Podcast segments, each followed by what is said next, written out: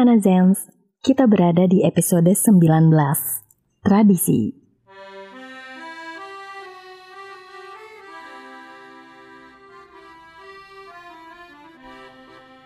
Nah, berbicara mengenai tradisi berasal dari suku Melayu, Kota Medan, Provinsi Sumatera Utara. Misalnya saja adat istiadat yang digunakan saat menikah. Macam-macam istilahnya, ada tepuk tepung tawar, makan nasi hadap-hadapan, baju teluk belanga, dan lain sebagainya. Dan yang tak kalah menariknya adalah pantun sebagai identitas diri orang Melayu. Setiap bangsa pada umumnya memiliki bentuk pengucapan puisi yang disukai untuk menyampaikan alam pikiran, perasaan, dan anggapan mereka terhadap kehidupan.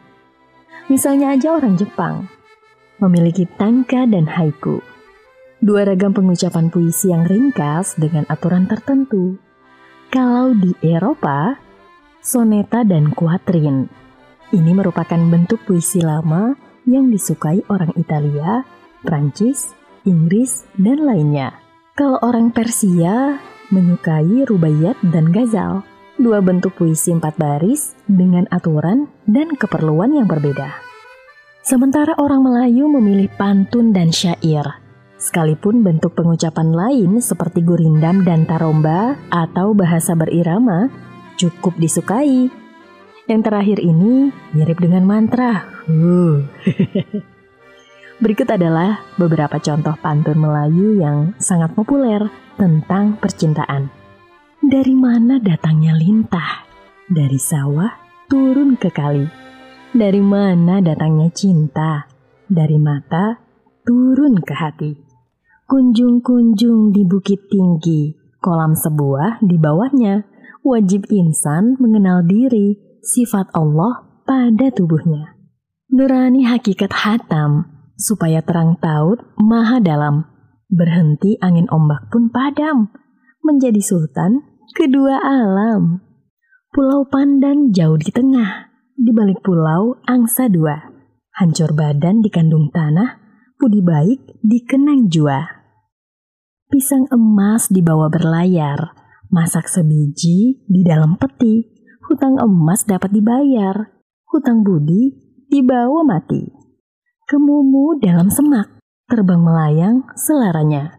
Meski ilmu setinggi tegak, tidak sembayang, apa gunanya?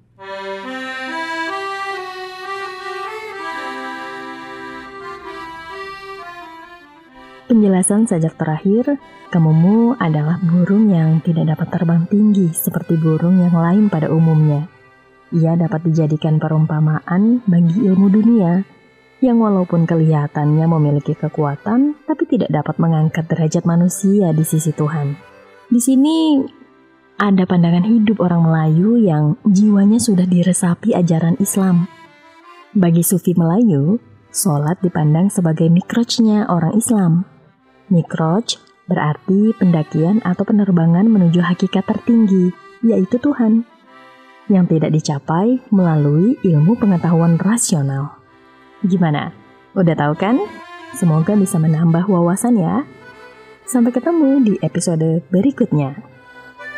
Bye bye.